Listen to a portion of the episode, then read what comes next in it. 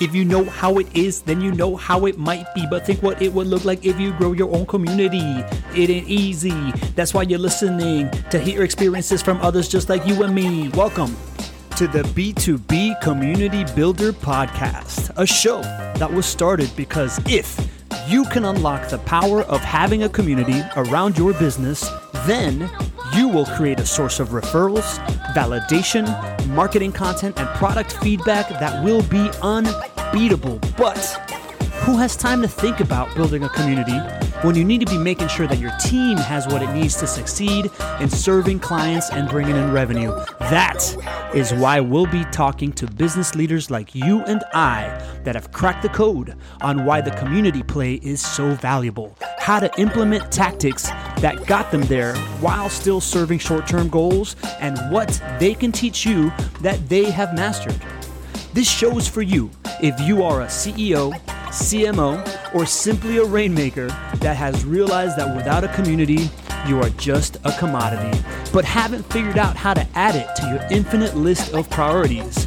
This show is for you if you are a community professional or trying to be a community professional that is trying to convince leadership about the need to invest in a community strategy. This show is not for you if you think transactions are more valuable than relationships. I am your host and chief executive connector, Pablo Gonzalez co founder of BeTheStage.live, a marketing company that specializes in relationship driven growth. I invented the relationship flywheel, and hopefully, I'm your new best friend. So smash that subscribe button, leave a rating when you do, and get ready to plug into the power of community creation for business development. Let's go. Right when I thought we were wrapping up the open mic sesh, my buddy Joel Mena from Miami, a legendary uh, member of the UX community down there. He's a real community builder, definitely an evangelist type. Uh, he popped in and we got to get in a good conversation about like how he's used evangelism and community building down in Miami, uh, what his thoughts are on category design, and um, I came in with a scalding hot take on whether or not Jerry Seinfeld is a category designer. So, hope you enjoy this little piece. Uh, it's just a small part of the open mic session. Feel free to stop by one of these days on a Monday. Um, come for the show, stick around for the open mic sesh, or just come for the open mic sesh at 5.30. Enjoy this little piece.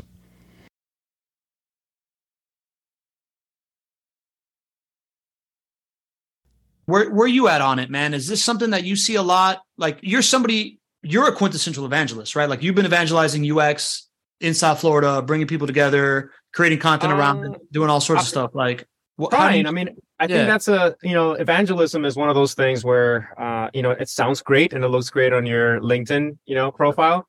But mm-hmm. I think to truly do that, um, you really have to kind of drink your own Kool Aid, right? And what I mean by that is that you know it's something that most people think about, and I've kind of gone through my own struggles with it where a lot of times you feel like, you know, I've already talked about this topic before, I've done it in a certain way, uh, you know, with the same audience.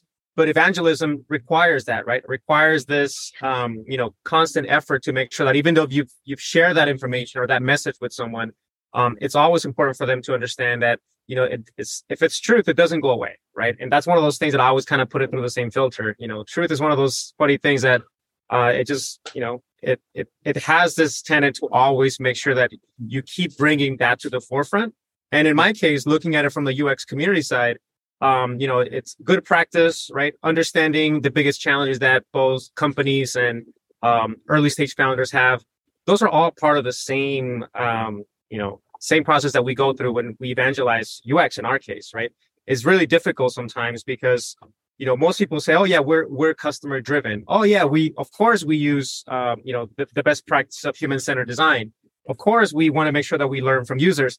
Um, but where you kind of make that difference is well in the last week right how much have you actually implemented that? In the last you know two to three weeks how much of that work has really been um, the driver for decision makings you talk about being user centered right so what is the actual strategy that you're putting in place, not only to get you to this point, but what are the things that you're planning on doing and how are you empowering your team to make sure that they have what they need?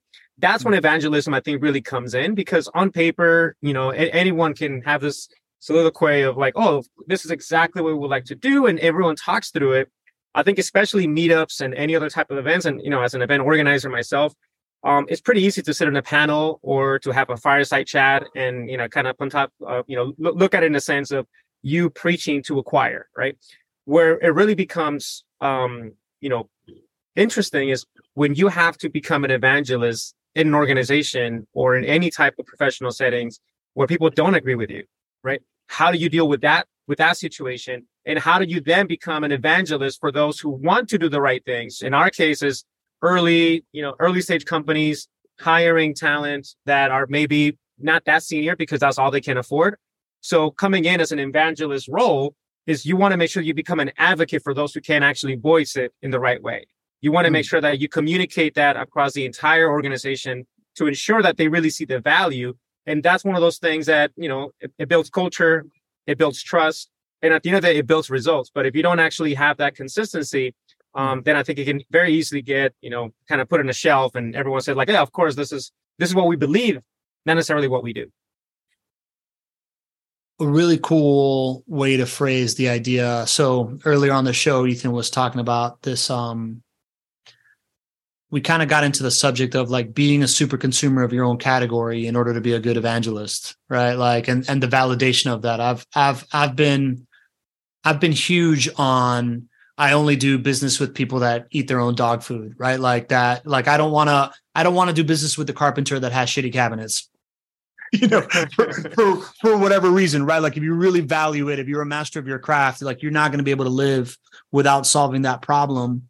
Um, I think it makes a lot of sense. Something nuanced that you brought up is the idea of how to evangelize when you are, I, you know, I, I feel like one of the reasons that we that we said on the show of why you need an evangelist is because the world isn't really doing it that way, right? Like because you are in order to like validate the need of an evangelist, it's because you are inherently doing something differently.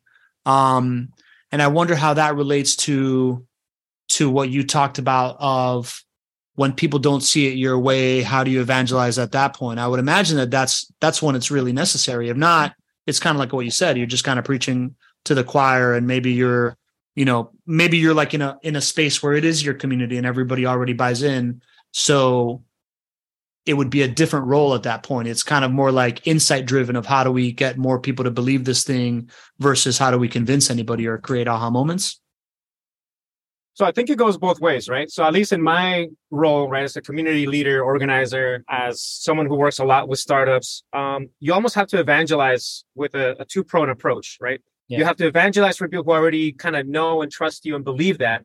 But when you evangelize in that audience, it's about having them believe that it can be done, right? Mm-hmm. Having them, um, you know, through examples, through case studies, through just your own experience, letting them know, hey, here's when I was in your shoes, here's how I did it.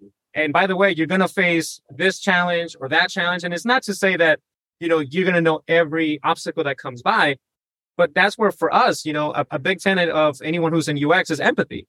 And so when we talk about evangelizing and, and making something that is customer centric, like the most customer centric thing you can do is evangelize for other junior designers right? And become empathetic to their needs and what they're doing. Because now right regardless of the context you're able to meet them where they're at and you're able to create a path forward um, or at least help them see a path forward regardless of what circumstance they may be in so something just to make it very tangible for your audience right so an example of that might be something along the lines of well i've, I've gone through a boot camp i know how to do research but my boss or the company that I'm getting hired to, they don't really um, they don't really have a, a, research department, right? Or you know they're really in a in a in a time crunch, which I don't know if you know anyone who's working startups. You're always in a time crunch, right? That's not an excuse to not do things right. Yeah. I feel always kind of like that's like the cop out. Um, but when you start to give them tools and resources and context around how to navigate that circumstance, yeah. you're basically evangelizing good practices in that audience. Yeah. Conversely, though, you also need to look at it from the sense of if you're working with a founder, right? Or an entrepreneur, and they're like, yeah, no, we would love to do this, but you know, we have a runway and we have so many different other things that we need to prioritize. So we just need to build XYZ. I think from that standpoint, as someone who's also, you know, a founder, right? Or, or, you know, an entrepreneur, I can speak their language and talk through, hey, how do I then evangelize that if you don't do this, right, in a way that is customer centric, you're actually going to be spending way more time, effort, and resources in something that is not fully validated. So I think that evangelism, I think plays both roles. And I'm just, I guess I've been in a, in a position over the last, you know, 10, 15 years where I've actually been on both sides of that equation. And so that type of evangelism, to your point of you have to have the dog food, you almost have to also show like be vulnerable and show your your battle scars, right? Yeah. Be vulnerable and show, you know, your um, you know, your your perspective as to how important that is. And not because you want to be right, but because if you don't do that, right, you're basically not really helping the people that you're called to serve. You're not really actually putting a stake on the ground and saying, look, like this is not by, by any means, it's not the best way to do it because there's no such thing. But this mm-hmm. is what I've seen and what I've noticed. And if that can help you in any way, if I can empathize with you and make it about you, the customer, right? Or you, the user, or you, the founder, or, you know, the UX designer, how then can we collectively build something that can help us move forward? And that's usually when you find that middle ground. And I think through that work is how I've been able to actually connect both enterprise communities, founders, and now I think the, the main uh, focus for us is people and product, right? How do we help them connect and have a more meaningful career in, in an environment that they know they can not only grow but thrive? I miss talking to you, man. This is uh, you know, like how you speak is so good. Yeah, a hundred percent, man. Like how do you see it from the from the other's perspective is going to completely dictate the success and the communication and the impact that you're going to have. Um, I guess what you were referring to, Ethan talked about this earlier today. It's like part of evangelism is like creating that aha moment for people, but also train the trainer. How do you teach people how to create that aha moment to, to your point, right? Like how do you, how do you teach that junior UX person how to speak in a way that validates what they're doing in front of other people when you're not around um, is equally an important role of the evangelist as it is to be out there giving keynote speeches and and and and getting people to to agree with their point of view or or uh, you know follow along on their mission. Man, I like that. Good stuff, man. Michael, any uh anything coming from your end, bud? I think we're we're we're, we're coming up on time. I want to give you a little space. Here. Um, no, not really. Um, just thought Joel raised some really great points, very relevant points, and as someone that works with SMBs, um, what he's talking about those two different scenarios totally relate. Um, and yeah, totally relevant. So that was yeah, yeah, spot on. Yeah, spot on. It was really good, really good, and and great conversation um overall. Yeah. Yeah, this is good today, man. I really love Ethan. Can I can I drop one more speaking point that I want to drop because I want to have it post produced and let yeah. you guys tell me what you think. Uh Jerry Seinfeld, category designer. so I saw him. I saw him uh, last week perform in Jacksonville, maybe the week prior. I, I've lost track of time. And as he is, as he was sitting there speaking, I was just like, this dude is a category designer, right? Like, number one, the ability to evangelize a point of view, right? Like the ability to like make a non-obvious problem obvious to you in a split second. I literally just watched him do it for 90 minutes straight problem that you didn't think existed to oh my god i can't believe that that problem exists and i hadn't even thought of it that way right? Just like continuously doing it. I thought that that was fascinating. And i think that that's low hanging fruit. You could probably put all comedians under that under that category right? Like this idea of making the non-obvious obvious misdirection and how you deliver a punchline stuff like that. Um beyond that I don't think that people have really talked. I've never heard anybody talk about it, but Seinfeld was a new category of show right? Like the Seinfeld show was the first time ever that every character was kind of a jerk and you cheered for all of them. Right. Like I think there was there was the all in the family where Archie Bunker was the anti-hero that people fell in love with, but everybody else was normal, right? Like I believe that Seinfeld was the first was the first show of its type where everybody was just kind of a jerk and you just accepted them for who they are. With that Seinfeld, there is no there's always sunny in Philadelphia or the league or these other or or these other shows that are really just based on anti-hero comedy, right? So I believe that he designed the new category of comedy and it's the only one that's referenced still, right? Like Seinfeld is stands alone. Beyond that, designed another category of show, right? His next iteration took a long time, but it was comedians in cars getting coffee. Nobody had ever created this like shot on uh on GoPros. It's just a show about comedians talking, like basically a mundane conversation, going to grab coffee, different business model of a show, right? Like if you think about the the levers, the the triangle of category design, it's like the product is one, right? This is this like conversational in a car, getting coffee and going to a coffee shop. The monetization angle of it, right? The business model of how they are able to like basically being pulling monetization from the car that's doing it and that sponsorship, the coffee shop that they're hosting it in, right? Like you look at many, many different types of monetization and on a completely different medium, right? On streaming, on streaming television um, versus network television, right? So design two categories of shows. Uh, and then um, and that's it. I kind of gave away my third point, which is this idea of just like, man, what's the deal with X is like classic uncovering of a problem that you all of a sudden can't unsee and it's a true mark of a category designer. So i was hoping to get that get that one clipped out and, and share it on social media but I, I just think it just really rubbed me that i'm sitting there having this like out of body experience of just like watching this dude do it over and over and over again and i'm like man talk about a guy that can really evangelize a problem and make it really tangible in a split second. And from there my mind my mind just went down this like rabbit hole of like wait a minute went down that path. What do you guys think?